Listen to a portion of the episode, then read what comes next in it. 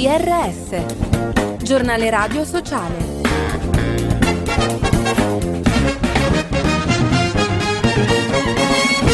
Bentrovati all'ascolto del giornale radio sociale da Fabio Piccolino. Nessuna invasione, il sistema dell'accoglienza italiano è caratterizzato da gestione irrazionale, completa assenza di programmazione, criteri discriminatori di accesso alle strutture e ai diritti, lo dice il nuovo studio di ActionAid realizzato in collaborazione con Open Police. Ascoltiamo Fabrizio Coresi dell'organizzazione un sistema d'accoglienza che mentre viene descritto dalla politica come un sistema al collasso, come se le strutture fossero sovraffollate, in realtà dal 2018 al 2021 mantiene una quota che si aggira sul 20% di posti, di posti liberi e quindi ribadiamo ancora una volta eh, come sia la lente ideologica più che l'analisi eh, della realtà a far sì che la politica si esprima. Si parla appunto di 105.000 persone arrivate, una cifra che è ben lontana dall'essere non sostenibile e che è ben lontana dai numeri di quella che veniva descritta come una crisi eh, nel 2016. Donna, vita, libertà, Hauser, Arci, Anci e Ande aderiscono alla campagna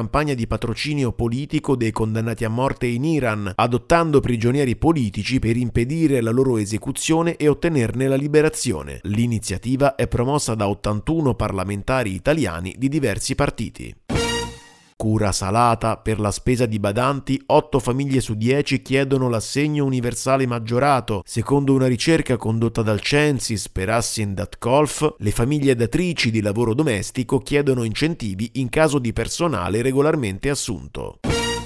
Impianti insostenibili, l'allenatore è in carrozzina e non può scendere negli spogliatoi per le barriere architettoniche. Il servizio è di Elena Fiorani. Lo sfogo di Francesco 40, allenatore di calcio in prima categoria, è arrivato alla stampa. Da quattro anni in carrozzina, domenica scorsa non ha potuto accedere agli spogliatoi per dare indicazioni alla sua squadra, bloccato da una serie di barriere architettoniche. Problema simile per Luca Gotti, allenatore dello Spezia, in stampelle per un'operazione all'anca che non ha potuto essere in panchina per l'incontro con il Napoli. L'impegno di operatori e dirigenti si scontra con difetti cronici e problemi strutturali di impianti datati, dove anche il bagno per le persone con disabilità o una rampa di accesso diventano un lusso. Il libro sospeso, a Treviso il progetto di solidarietà promosso da Cittadinanza Attiva insieme a Libreria Paoline, che consentirà di donare volumi che verranno poi consegnati ai detenuti del carcere cittadino, un gesto di solidarietà che si inserisce nell'ottica della rieducazione e del reinserimento sociale.